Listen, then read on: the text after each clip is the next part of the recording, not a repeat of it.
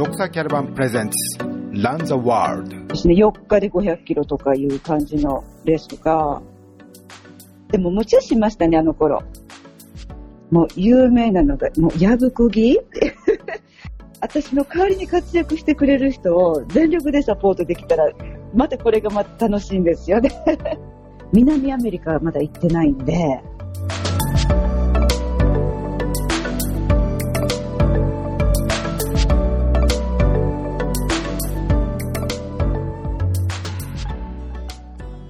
ポッドキャスト番組ランザワールドへようこそ。ドクサーキャラバンを運営している岩佐光一です。このポッドキャスト番組では様々なゲストをお迎えしてトレイルランニングを中心に様々なトピックについてお話を聞いてまいります。今回ゲストにお迎えするのはフィエルド千秋さんです。え千秋さんもう香港に住むようになられてから多分もうかれこれ25年かと思うんですけれども、香港で、まあ、トレイルランニングという言葉がまだない頃から、まあ、トレイルランニングというのレースにですね、取り組むようになって、もう香港では大活躍。日本でもですね、私の記憶では2012年のウルトラトレイルマウント富士第1回大会参加されて、その時に7位となっていらっしゃいます。まあ、その後は、まあ、あのご自身のレースも走られてますけれども、まあ、香港で、日本から香港に様々な方がこう、トレイルのランニングのレース、トレイルランニングのレースありますので参加されるようになりましたけれども、まあ、こうサポートをされたりとか応援されたりというような形で、えー、日本のトレイルランニングの皆さんの間でもご存知の方多いと思います。今日はその千秋さんにですね、今回このポッドキャスト出ていただくことになりました。千秋さんよろしくお願いします。はい、こんにちは。まず、いっぱい2つ、訂正から入ります。失礼しました。僕、ここのところちょっと最初にチェックしておかないといけないと思ったんですけど、忘れてました。お願いします。はい。うん。あの、私、香港にこれ、かれこれ30年なんです。ああ、30年。もう、ちょっとあいえいえちょっと、あの30そうか、30年なんですね。ええはい1989年に香港に参りまして、はい。もうかれこれ31年目突入ですよね。うん。まあ、長いやら。そして、まあ、2回目の訂正は、はい。あの、マウント富士、はい。出ましたけど、2回目だと思うんですけど、あ、12年じゃなかった。あ、13年か。あ、失礼しました。原さんが優勝した2013年で原さんの年だったんですね。うんうんうん。ああ。そう。まあ、そんな関係ないんですけど。ええ失礼しました、失礼しました。じゃあ、2012年の時は、あ、そうか、それ2013年2回、第2回大会で、初めていらっしゃってということだったんですね。そうそうに、そうですね。10、10 13年にビブラム走って、その後、マウント富士ですねですよ。ね。うん。そのビブラムの方は、まあ、その時、えー2位と、準優勝という。ことと記憶、あの、記録拝見していたら、すごかった。やっぱすごい、すごい、すやっぱすごい、今日当時ですでにもう、あんまり年齢のことを言っては、あの、いけないのかもしれませんけど、当時でもう44歳とかですもんね。そうですね。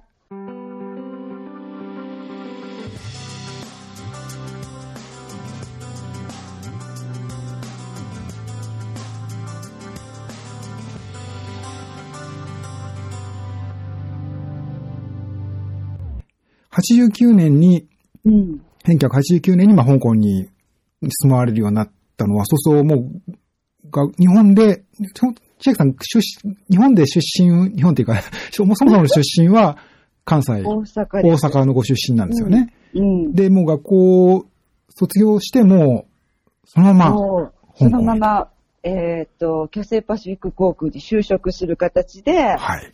89年に、あの、単、単身で参りましてう、んで、93年に結婚してうん、この夫が100キロをやってたんですよ。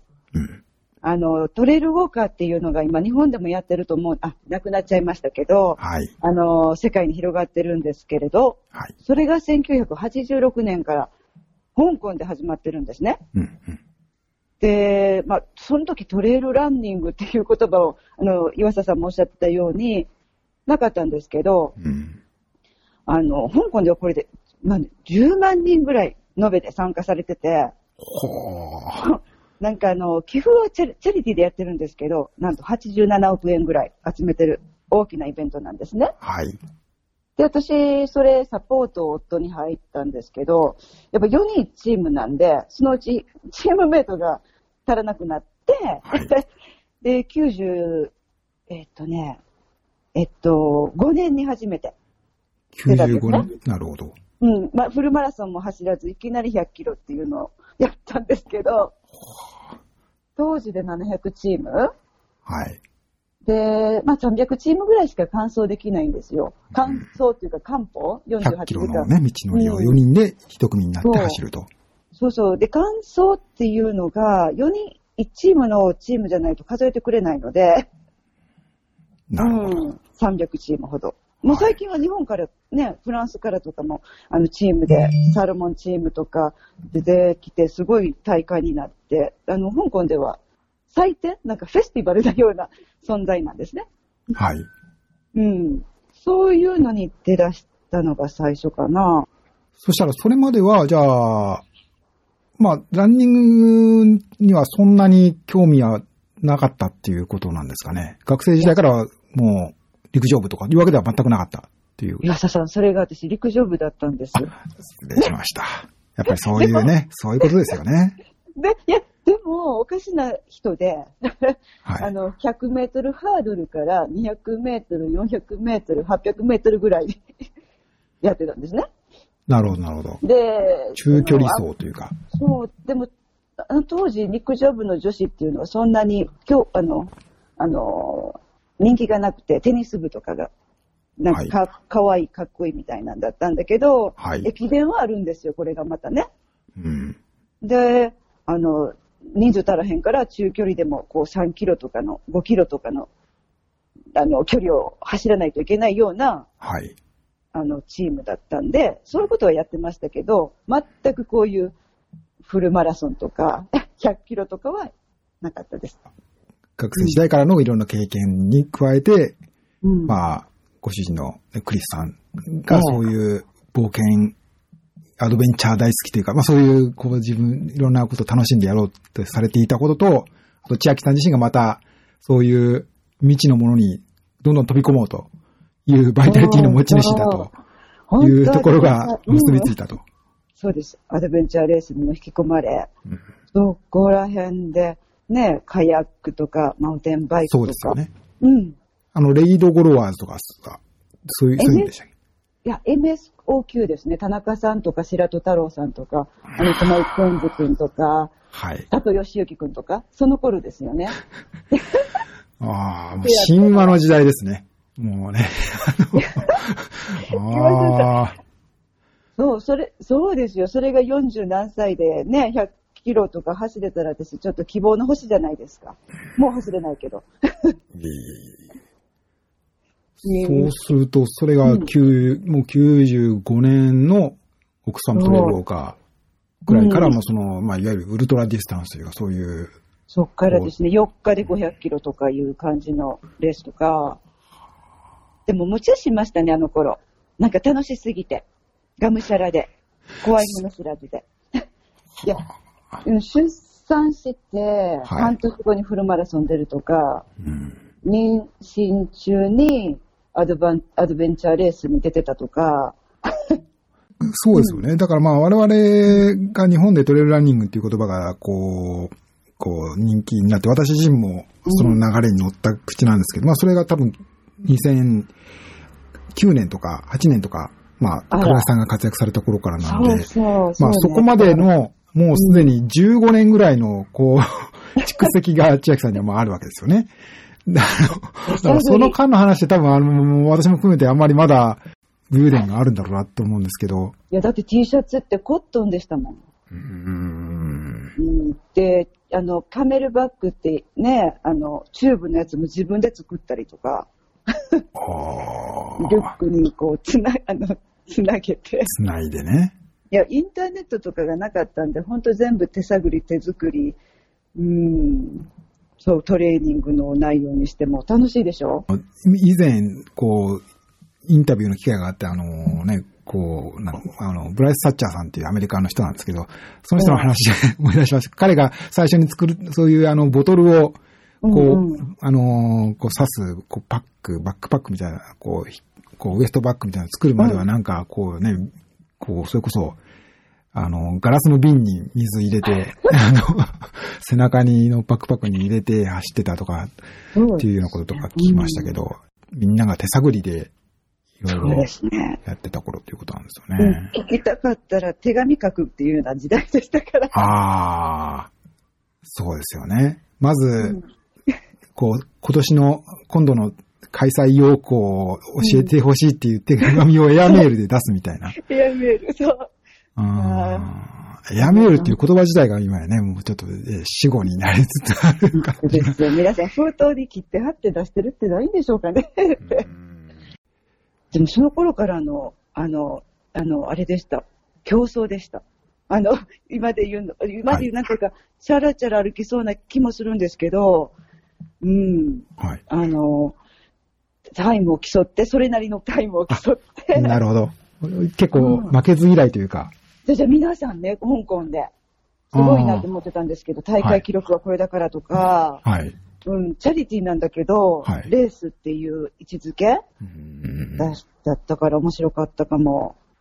うん。なるほど。まあ、で、日本でね、今、最近ちょっと開催されてませんけども、うんトレイルウォークありますけど、やっぱその辺のカルチャー多分あの、香港独自のものが多分あるんですよね、あきっと。なんかねそういうねこうん国民性というか、まあ、ね、あの、国いろんな、いろんなところから集まって力試しみたいな、そうですね。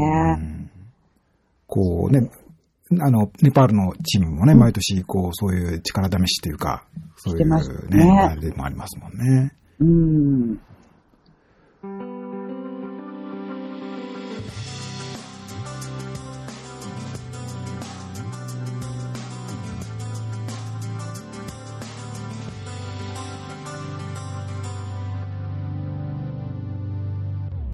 そういう、どそうするとその頃はまあ、まだ小さいけどやっぱりそういう香港の中でいろんな国から来た人、まあ地元の香港の人たちとか、やっぱそういうコミュニティというか、ランニング仲間っていうのはやっぱりかなり、やっぱああったんですかね、その頃から。あ、キングオブザヒルっていうのもそういえばあったんです。ああ聞いたことある。それすごい、なんかね、いう、あまあも距離は、そう、ね、あの40キロぐらいでしたっけ、うんなんか、うハーフとフルがあって、はい。ハーフは15そこそこから20キロ。でもフルが35から45ぐらいで、はい。もう有名なのが、もう矢吹木あで、その頃今みたいにトレイルが盛んじゃなかったんで、ーはい。あの、トレイルも整備されてないところもと通さないと繋がらなかったみたいで、はい。夏は走れないじゃないですか。はい。で、またふ秋口になったら草が生えちゃったりとかして、はい。もう最初のレースはもう傷だらけあそれキングオブヒルが始まった時から千秋さん出てたってことですか？であのね、私、その、キングオブザヒルは多分80年代からあったんですけど。うんまず95年に出てからそっちに、あの、行ったんですけど、はい。ちょっと、うん、そこら辺、前後、そこら辺の前後で、でも、うん、軍手はめて出ないと、なるほど。まあ今やね、いろんなアウトドアメーカーが、そういうランニング用のとかアウトドア用のグローブいろいろありますけど、もえ、軍手でうすね。軍手でと。うん。軍手、あの、乱パンに挟んで、挟んで、で、シューズも当然ね、トレイルランニングのシューズってなまだなくて、普通うのん、ランニングのアシックスとかね、ですよね。アジダスとかですね。うん。ねえ。だから、今の方楽しそうでもある、あの、いろんなレースもあって。う んうん。まあ、その頃からすると、やっぱり、まあ、香港だけに限って言っても、まあ、特に香港のトレイルランニング熱の、こう、膨張、膨張っていうという言い方がいいんだな。なんかうん、この爆発ぶりというか、広がりってものすごい、うん日本以上に、やっぱごい勢いがある感じが、まあ、こう、日本から見てもしますけれど、ええこれ千秋さんから見ても、いもう、あります。やっぱ年齢層とか、こう、ものすごい広がってきてるっていう感じ、きっとあるんでしょうね。ですね。やっぱり、あの、今のコロナ問題と、あれなんですけど、2003年に SARS やってるんですね、香港。ああ、はい、はい。あの時に、あの、アウトドアがは流行ったというか、あの、街に出れないから、こう健康免疫上げるためにとか、体力つけるためにとか、うん。うん。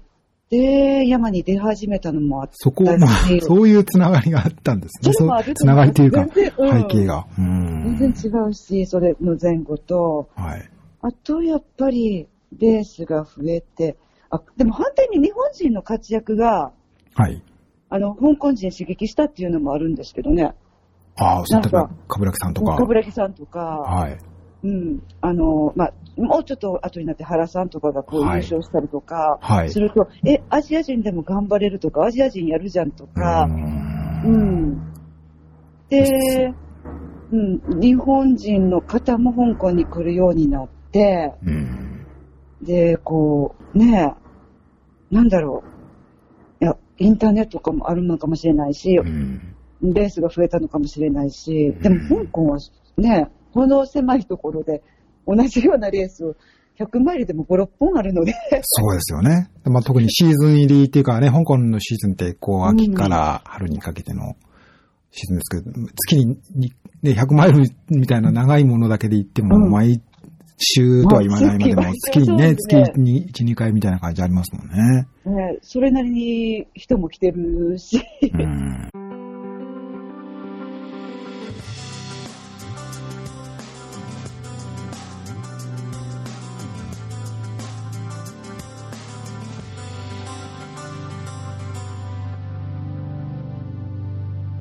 ね、SARS の話、そしてまあ今回コロナっていう話題もあって、まあね、こう、まあ、あまりね、こう最近こう、日本でも、ここ1、2週に入って、こ最近になると、まあそれ、こう自粛ムード、まあ世界的にもね、こう広がりがあって、いろいろ話題が深刻になり、自自粛ムードもなんかこう広がるにつれて帰って、なんか、あの、もうちょっと、こう、そう、コロナの話題ばっかりで、コロナを疲れみたいなところもなんか、なんかあるかなという感じも私も、あの、身の回りではしてるんですけど、やっぱり大事な話題なので、こう、うんこのね、千秋さんとのもうちょっと、こう、あの、お話、ぜひ聞きたいと思うんですけれども、まあ、あの、足元で言うと、まあ、うん。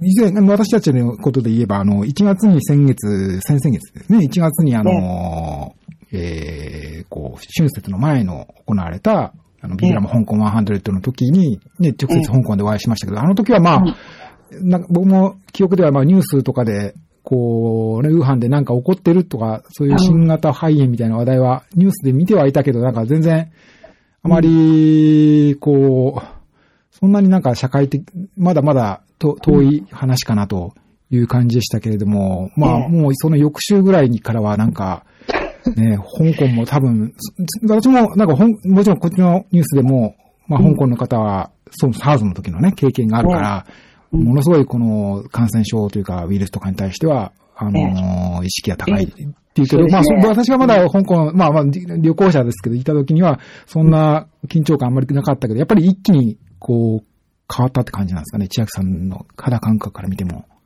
そうですね、中国の方から、やっぱり、あの、情報が出だして、はい。これは、あの、前回、あの、中国が情報を隠してたっていうのがあったから、香港ではい。300人、あの、亡くなられたんですけど、ね、ええそれで、これを隠してこれぐらいの,、ね、あのか人数じゃないかとか、みんなうん。ちょっと信用できなくなってたっていうので、うん。うん、かなり敏感に反応して、うん教訓を生かしてというか、自分の身は自分で守ろうみたいなになって、うん。で、封じ込めたっていう、あの、実績というか、それで、あの、同じようなことをすればいいんじゃないかっていう感じで、もう本当に、あの、なんですかね、エレベーター、香港高いビル、高層ビルが多いんですけれども、はい。あの、ボタン押すやつに、こう、テープを貼ってね、1時間に1回ぐらい消毒してるとか、掃除おばさんが、はい。はい で、まあ、そごうとかショッピング、大きなショッピングモールに入るところには、こう、おじさんが立ってて検温されるとか、郵便局とかね、ああいう銀行とか、うん。で、閉めれるところは閉めていこうみたいな感じで、ざーっと一気に危機感、あの、はあの深まったというか、そういう気がしますけど、ね。もちろんね、レースもキャンセルになりまして、ああ、そうでしたね。まあ、次々に、ですから、次々に。うんえーまあ、香港というか、ね、アジア間、ね、近辺ではやっぱりあの、ビブラム香港が、まあ、うん。こう、直近だと開催、無事開催されたのは、そうで、すね。あれねくらいから先ですもんね。そこからはね。もう、うん。軒並み、大会もね、キャンセルされてますけれども、えーハン、武漢の方は、まあ、なんか落ち着きつつある。中国も観光客を迎えてとか、まあもちろん、ね、ペベイジンに入るにはなんか2週間の検疫とか、あの、ねいろいろまあ、こうニュースやり混じってますけど、なんか中国の方は一段落したみたいなニュースもあるんですけど、うんどうなんでしょう？香港も、だけどさっき見たところだとまたなんか、ねニュースで、こう、すべての香港に入居する人は、こう、2週間の検疫をとかっていうようなに、こう、でニュース日本語でも出てましたけれども、そうです。まだまだ警戒モードっていう感じなんでしょうか？もう、戻ってくるというか、あの、ヨーロッパとか、あの、香港国際都市だから、はい。留学されてる人とか、こう出張に行ってるとか、あの、向こうで働いてるとか、いろいろことがあって、はい。もあっちの感染を持ってこられるんじゃないかっていう、今度はうん心配に移ってきて、ああ、なるほど、なるほど。うん。で、あの、学生もこっちに戻ってくるっていうし、はい。それをどうにかしようって、また水際？でうん食い止めようと思ってるみたいですけど、うん。まあ、でも、イタリアとかでから帰ってこられた方、本当に、あの、フォータンっていうところら辺で、はい。本当に強制隔離で、ああ、そこにそういう施設があるわけですね。うん、ボタンなんかね、新、あの、新しいマンションを政府が全部買い、買い、買い、買ってないですね。借りてっていうか、ああ、借り上げにして、そこを。借り上げにして、一室ずつ与えて、2週間、あの、ま、あの、クルーズ船のようじゃないんですけど、こう、食べ物を、はい。あの、1日3食いただけるみたいなんですけど、それで家部屋から出ないようにと、Wi-Fi も完備で、うん、そういうのをししてるみたいですね。その封じ込めのうん意欲というか、そのね、徹底してる感じですね徹底。してますよね。うん。で、こう、私もまあいろいろ予想を素人ながらにいろんな、まあ、こう自分の、ね、まあトレーラーに関わることをいろいろやって、私自身もやってますので、まあその、私の考えることというと、まあ大会いつになったらやるようになるかなとかなんですけど、まあその、ね、あのーそういうことで考えると、悪い方に悪い方にその時その時で予想しようと思ってはきいましたけれども、ちょっとこのね、今、アメリカ、ヨーロッパとうん、こう、軒並みこういうふうに、ええ。ね、なったっていう状況は、ちょっと予想ね、超えてね。進んでるっていう感じなんですよね。もう本当に私、最近はあのランニングからから離れて、サポートもっぱらしてるんで、うん。日本の選手が来て、その選手が活躍して、はい。っていうのが私の望みなので、うん。ぜひ、収束してほしいですね。そうですようね。ん千秋さん自身も今、ね、あの、お住まいはまあ香港ですけれども、いろんなところ旅行とかもされて、お仕事とかにもやっぱりいろいろ影響が出てる感じですかね。そうそうですあの、今、日本とちょっとね、あの、夫が仕事をして、はいそれでちょっと、あの、サポートに入ったりするんですけれども、はい。日本にも行けない感じですよね。あの、フライトがまずないですし、そうですよね。だから、むやみに、まあ、今回、さっきのね、見たニュースによれば、一回出てしまうと、また戻ってくるときに、そうです。ね、こう、そういう、さっきおっしゃったような検疫施設に2週間みたいなことになるとね、ね自由が利かなくなってしまいますもんね。そうですね。そうです。うちの息子もちょっと日本にいるんですけど、ですよね。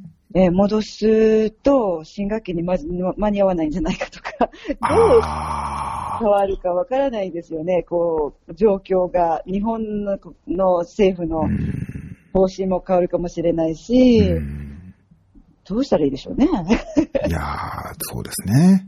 うんまあ、日本の方が安全か、香港の方が安全か、あるいはヨーロッパがとかっていうのが、こうね、こう、うん。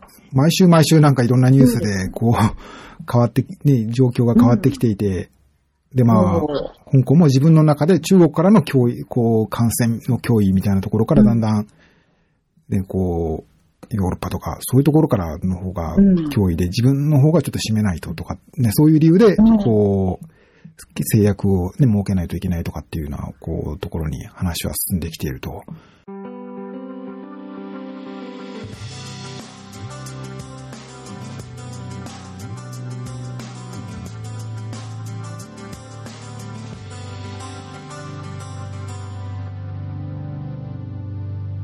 まあ、千秋さんのが自身がレースを走られる機会っていうのは、まあ、ね、こう少なくなってるかと思うんですけれども、ええ。最近はこう、そういう、まあ日本の方のサポートであるとか、あるいは他ええいろいろなんか、先週末もいろんな、先週末も、こう、チャリチャリティーイベントなんでしたですかね。なんかそういったことでいろいろ取り組んでいらっしゃるというふうに聞いたんですけど、最近はどんなことにこう、力入れてらっしゃるのかっていうこともちょっとご紹介いただけたらと思うんですけど、あ、そっか。えーっどうですかとね？ね。なんかお話しいただけることがあればと思ったんですけど。あ、あのーそうですね。いろんなことをやってますね。やっぱり自分がね、あのー走れなくなって、走れなくなる。走れるんだけど、はい自分が思ったような走りができなくなると、まあ、かなり高いレベルのことをね、おっしゃってますからね。いやいや、面白くないですよね。それで、あの、私の代わりに活躍してくれる人を全力でサポートできたら、またこれがまた楽しいんですよね。うん。で、あの、娘がはいあの始めたりとか、それがまた土井くんのかあのサポートをし見て、はい。走ってみたいなと思うとか、うんそういうつながりとか影響がまた面白くて、うん。うん。で、まあ、大瀬くん、何？土井くん、奥宮くんとかのサポートをはい。やって、その方たちの感、与える感動が誰かに、ね、影響を与えてるのを見ると、それもまた楽しい。うん。そして、あの、今さっきおっしゃってくれた、あの、チャリティーなんですけど、はい2011年にあの、東日本大震災があったんですけど、はい。その時、うちの、あーああの、息子たちのはいお友達の家で遊んでた時にちょっと知ることになって、あ、ちょうどその2011年の。そううん、こっちの時間の1そうその時に2時ぐらいですよね。だから、はいなんか映像は見えたんですけど、本当のことと思えず、で、それが自分のね、はい。あの、国のことであって、はい。で、しあの、ショックだったんですけど、はい。香港の人がすっごくやってくれたんですよね。うん。あの、まあ、トレイルランニングの関わる人も、あの、心配してくれましたけど、はい。香港中自体がもう、うんうん、あの、チャリティーの渦で、あの、うんビクトリアパークを埋めてう、ん。あの、香港のセレブのスターとかが、こう、チャリティーショーを、あの、とかやってくれたり、歌も作ってくれたんじゃないかな、日本のためにそのために。うんうん、で、私たちも、私も何かししたいって思い立って、トレイルやってて山が好きで、はい。まあ近場で私たちそんなお金も使わずになんとかできないかなと思ったら、この香港トレイルの、はい。えっと、セクション1ぐらいのところに、先段の魔の階段があるんですけど。うんお千秋さんこれの家のすぐそばみたいなそところうそうそうね。そう。本当、手軽なところから始めようと思ったんですけど、はいはいそれで、あの、みんな集まってもらって、それこそ、あの、香港のレジェンドの、あの、KK ちゃんとか、ああ。うん、あそこら辺巻き込んだりとかして、あの、チャリティー俳句はい。それが2011年第1回、初めて毎年続けてて、なるほど。で、この季節になったらちょっとまたやろやろうかなっていうので。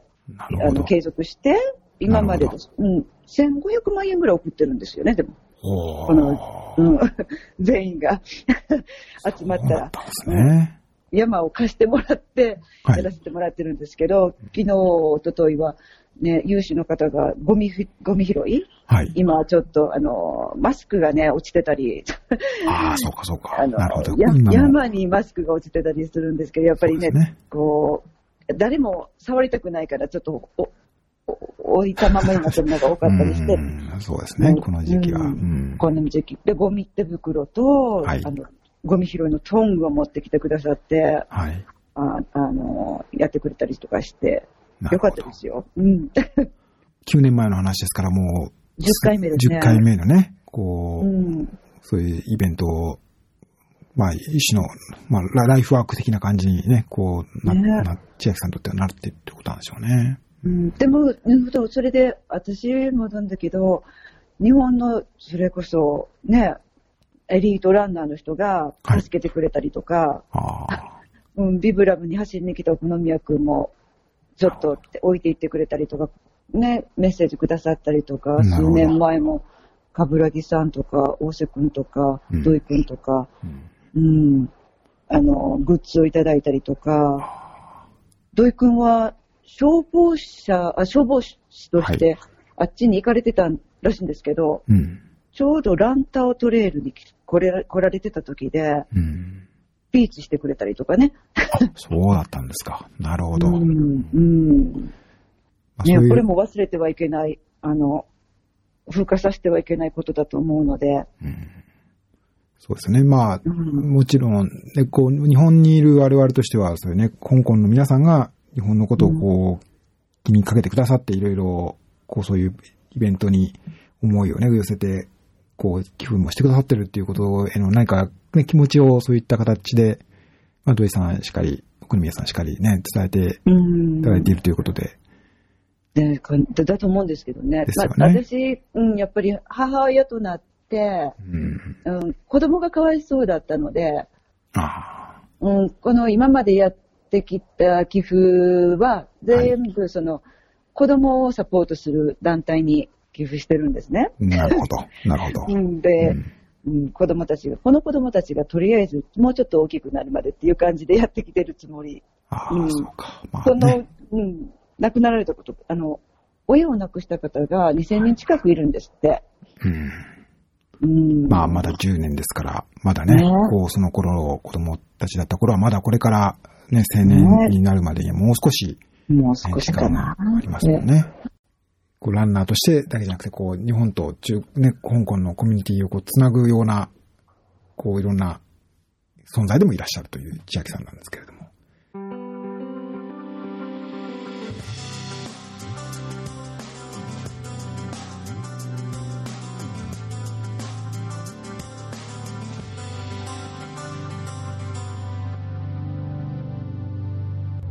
ね、こう、千秋さんとは、今まで、あの、もちろん、あの、香港でもお会いしてるんですけれども、なんかこう、ええ意外なところで、こう、あ、千秋さんみたいな、あの、クリスさんみたいな感じで、あの、アンドラ、ね、でお会いしたこともあったし、ね、あの、ご、ご一緒させていただいたこともあったし、東京でもね、東京でもありましたし、方と会ったら、はいさんとかね。私もず、なんかご一緒させてね、あの、したりとか、去年は確かね、シャモニーでもお目にかかりましたし、こう、まあね、なんか今年はちょっとこういう状況なんで夏の予定とかも立てづらいんですけど、千秋さんのこの、これからさ、この今年こんなことしてみたいみたいな夢というか、まあ、まだね、まあ、計画段階ですけど、なんか考えてらっしゃることとか、なんかあるんでしょうか？ね、私たち、この、家族の、あれが子供単位とか子供をっていうのもあって、はいキリマンジャロとかね、アンドラとかやったんですけど、はい。やっぱりそういう冒険要素がそこに、ご家族での旅行をされる場合も、なんか単なるリゾートじゃなくて、こうなんか、どう、生きるか死ぬかまでは大げさかもしれないけど、ちょっとこう、冒険の要素がやっぱあるわけですね。ありましたね。あの、ほら、あの、ふまずは富士山からやってみようとかね、息子がまあ6歳ぐらいだったと思うんですけど、はい。まあ息子しか頂上行けずにお姉ちゃんたち行けなかったりとか、あ、みんなで登るんですか？それまで。富士山の6歳で。うん6歳でどうだと思って行けましたけど、あ うん。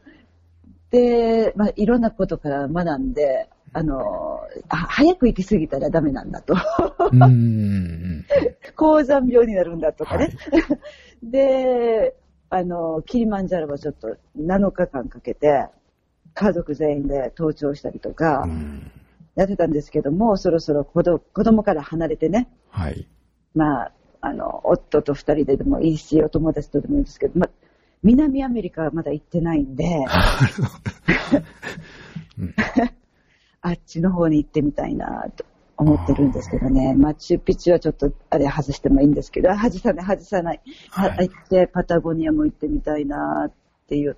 うん。やっぱり単なる、それも、単なる観光ではなくて、えこー自分の足でとかね。う、ねうん、足、ハイキングだったり、山だったり。そうそう。岩佐さん来る？いやー、私もご一緒したいところですけれども、やっぱりちょっと、その、私はちょっと冒険要素が、あの、千秋さんにまだ及んでないかもしれないので、もっと鍛えないと、ちょっと根性も鍛えないといけないですね。いやいやいやいやいや。もう、もう、あの、あれ、牙を抜かれたライオンのようになってるんだ、同じ、同じ土俵で。でもないですよね。いやいや、もう本当、あの、あの、怖くなりましたね。うん50を超えるはと、こう、目が悪くなるとか、こう、動作が、あの、発春便でなくなったりとかい、やー、そう、そうですか。そうこうまあ骨折したらいつ治るかもわからないと思ったら慎重になったりね。ううんん、ちょっとここの、ここら辺をね、誰か、はあの、外してくれないかなと思いますけど。そうそれは外すっていうのは、それぐらいもっとワクワクするようなうん。冒険の対象を誰かは私に気をつけてくれという感じです。だから、あ、岩佐さんができるならやれるかなとか。ああ、なるほどね。いや、まあ、逆、けど逆にその、千秋さんがやるんだから私もやるんだからとか、千秋さんに刺激を受けてやりたいね。そういう、やっぱり、あ、そう。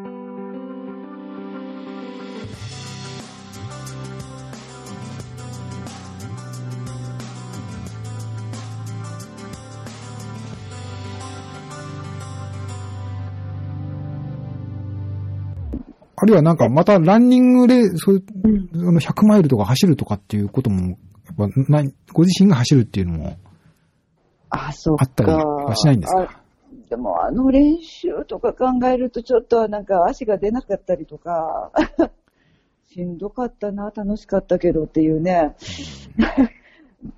で、やっぱ目標を変えないといけないでしょ？まあ変えたんだけど、はい。あの、完走目標とか、などういう、うん、なんだろう、違うじゃないですか。うん、うん、うん。うん、そのモチベーションをね、うん、まあ自分に現実的な目標っていうところと、そうそうそう。こう、けど、自分がやる以上はここぐらいまではやりたいっていうところのギャップみたいな ところなんですかね。誰かと一緒かな。なんかね、そういう、なんかちょっと今思い浮かぶね、方がね、あの、顔がね、見えるでしょ、はい。あの、そんな大したことないんだよと思うんです、多分。ただ、そのうん。なんか邪魔するんですよねい。やいや、けどわかるどうせ練習するならみたいな。いやいやいやわかるわ、わかります。あの、まあ、私と千秋さんが今同時に思い浮かべた、あの、レジェンドもそうなんですけど、あの、えいや私の身近なところでも、あの、私の妻の、あね、あの、あの、瞳が、あの、かつては、あの、マウント富士でも結構、えね、上位に入ったことがありますけれども、えね、多分同じような前に話をね、になりますよね。あんまりそこまで、あの、言葉にはしませんけども、うん。うん。あの、まあ、それは千秋さんと話がなんか、やっぱ、僭越ながら重なってるのかなというか、ますけれどもね。うん、そうですね。きっとそうかな。うんでも誰もそんなこと求めてないのにね。もういやいや自分なんでしょうね、きっとね。うんうんバランス、私でもバランスかな。もう一つの私のキーワード。はい。あの、マルチタスクでやらないとはい回れなかったんですよね、この子供が3人いると。あ、お仕事したり、その、う育てしたりと。子育てしたり、妊娠、出産したりとかするときに、うん。で、あの、完璧じゃないんですけど、こう、文句を言わせないようにややりたかったんですね。うんだから練習する時間とか、はいあの、の、こう、レース出ても、次の日が運動会だったら朝、こう、4時に起きてご飯、お弁当作れるとか、はい。そういう自分が好きだったのに、うんそれできないですよ、もう。レース出たら次の日多分、一日え使い物にならなかったりとか、練習でそれだから、そうすると面白くないです。あの夫とご飯食べに行けないとか、飲みに行けないとか。で、子供の面倒が見れないとか、なるほどね。まあ、うん。そう。そうか、まあ、そういう、常に、こう、いろんなことを切り回していくっていう、その、まあ、スリルというか、まあ、その、充実感っていうのも、うん。ね、こう、大きな喜びだったという。そうでした。今、今思うんですけど、そう。そういう自分が好きだったのに、うんうん。なんか、ゴローっとなってしまったら、ゴローじゃないんですけど、疲れたとか言うまあね、それはもちろん、そのね、年齢しかりうんね、まあ、あるいは年齢だけじゃなくていろんな、こう自分の身の回りの環境が変わってくれば、うん必ずしもそういうふうにいかないっていう状況をどう受け止めるかっていうのは、きっとね、うんこの、まあ、年齢だけじゃなくていろんな生活の環境が変われば誰しも経験することでしょうからね。まあそこをどういうふうにうん。バランスとスイッチするというか、ね、うんこう気持ちの持ちようなのか、あるいは周りのこう協力を得てなのか、うん。うん、乗り越えていくという課題なのかな？まあちょっとなんか漠然とし、あまりまとめようとしても、あの、だ誰、僕がまとめたところで誰も得はしないと思うんですけど、自分が納得するだけなんですけれどもい。や、でも本当そうなんですよ。ね、これから多分、親のことも気にしないといけないし、ちょっと前までは息子の思春期と反抗期で悩み、今では笑ってますけど、もう毎日真剣なんで。うん。まあまあ、けどね。そ、そこは大きなね、きっと、あのうん、こう、家族のね、こう、それぞれの成長に伴って出てき自分も成長しないといけないのに、ねえ、体力ついてこないとかね、本当。こんな、こんな、こんな話題になるはずじゃなかったのに。けどまあまあね、あの、まあ、このトレイルランニング愛好家世代っていうのは多分、ね、あの、皆さんやっぱり、こういう、わ私のところのご覧いただいている方とかも、やっぱり40代、50、うん。まあ30代の後半からやっぱり、ね、40代っていうのはすごく数多いので、まあやっぱり、ね、そう、そう、同じような、こう自分のライフヒストリーというか、そういうね、こうし、し変化をこう体験していくっていうことなので、まあやっぱり身近な、誰にとってもやっぱりね、話題ですよね。まあ、ね千秋さんみたいな、こう、スーパーレジェンド というか、まあ、こう、いろんなことをもうね、切り回して、こう、やってらっしゃる方であっても、やっぱりそういったところに、まあ、今後の、これから今のね、まあ、悩みか、悩みって言っていいのかな、どうかわかんないけど、ここまで考えてらっしゃるということで。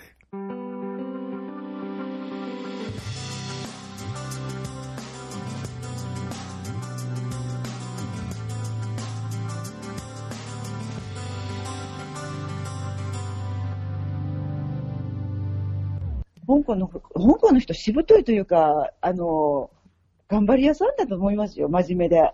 うん。最近ね、本当にあの、ウォンホーチュンとか、はい。の次に出てきた人も活躍してますし、そうですよね。うモンホーチュンの、UTMB が6位でしたそうで。すよ。これはやっぱりあのーまあ、日本でどれくらいその話題知られてるかわかんないですけど、すごいね、まあ、まあさっきあの日本の、まあえ、かぶらさん、原さんが世界のうん、こうね、頂点に手がかかったとかって言われましたけど、やっぱ、うんうん。ね、今やもうね、まあ、まあ、ストーンみたいな人いましたけれども、えモンホーチュンの大活躍っていうのはやっぱりなんかもうアジアの目標ですよね。えねうんまだ若いし、うんうん強いし、食べるし。食べるのはね、多分、キーワード。これもあな、ああの、キーワード。胃が強いと強いですね。千秋さんも胃は強い方なんですか、やっぱり？あ私も強かったけれども、その香港人と走ってると、はい。あの、チームで一緒に走ってても、すごいですね。あの、レース前にご飯たくさん食べ、うんと、食べる、あのお弁当みたいなのに、はい。お肉とか乗ってるやつ食べあたりとあ、か、はい、はい。あいけないやろうとか思うんですけど、ああ、そうなんですね。胃もたれするだろうとかっていうような、日本的な脂っこいのは避けてみたいな、うん、なんかそんな感じがしますけど。あんまり考えてない、ストレスフリーがいいかなと思いますね、うん香港人は。。うんうん。まあ、ある意味でそういう、おおらかというか、応用に考えつつも、ええ。まあ、目標に向けてしっかりやると。ええ。あまりそんなにギアとかサプリメントにそんなに頼頼頼ってるんですけど、はい。深く考えずにやってるようなおおらかさはありますね。なるほど。うん。まあ、ぜひ日本の、ね、あの、トレイルランナー、まあトレイルランニングかかりませんけど、まあいろいろアスリートの方も、まあ参考にね、なる、していただく。まあ、オンホーチュンのね、活躍を見れば、やっぱりもうちょっとそこから学ぶことを我々も日本のアスリートの人たちもあるのかなと改めて思いますけれども。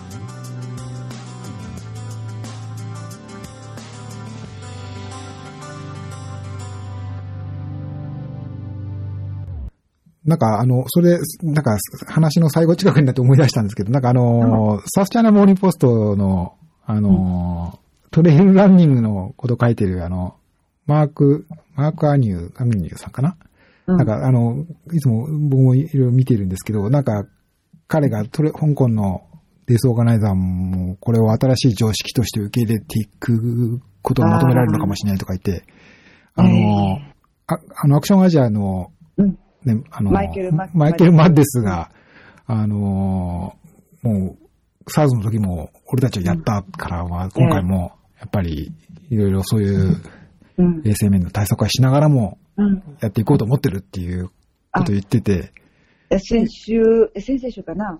ええ。ああ2、3週間前やりましたね、そういえば、マイケル・マディス。ですよね。まあ、彼なら、まあ、そあのね、まあ、なんていうか、あの、パワーな、なるほど、ってか、あの、で、まあ、うんそれぐらいの、やっぱまあ、まあまあ、いいことか悪いことかはね、ちょっと、まあ、いろんな意見はあるとは思うんですけれどもまあ、やっぱりそれぐらいの気持ち持っていきたいっていう、まあ、意気込みはまあ、僕もまあ何度か彼ね、お話しさせてもらったことあるんで、まあ、なあ、さすがだなと思そうですったりもしまね。したけどもね。娘 娘が出ました、それ。あ、そうなんですね。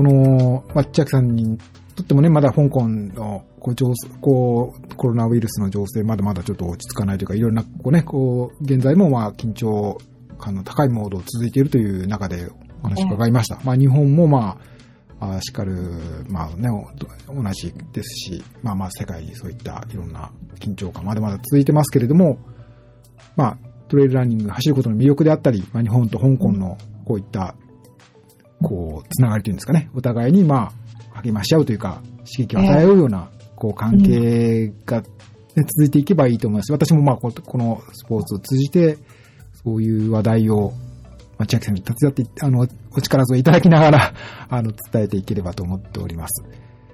本当ですね。はい。というわけではい。私も、うん、香 私も港、だけじゃなくて世界をつなげるお仕事を。いえいえ、あのーもう、生き残れるかどうかが、あのー 心配です、まあそんなことはね、あんまりそんなこと言っても仕方がないんで、えー、まあ、このポッドキャストをぜひ皆さんに聞いていただいたり、これからもまたお届けしてまいりますので、ぜひ、えー聞いていただければと思います。というわけで、今回の、おドクサーキャラバンのポッドキャスト、ゲストは、香港から参加していただいた、フィエテ千秋さんでした。ありがとうございました。ありがとうございました。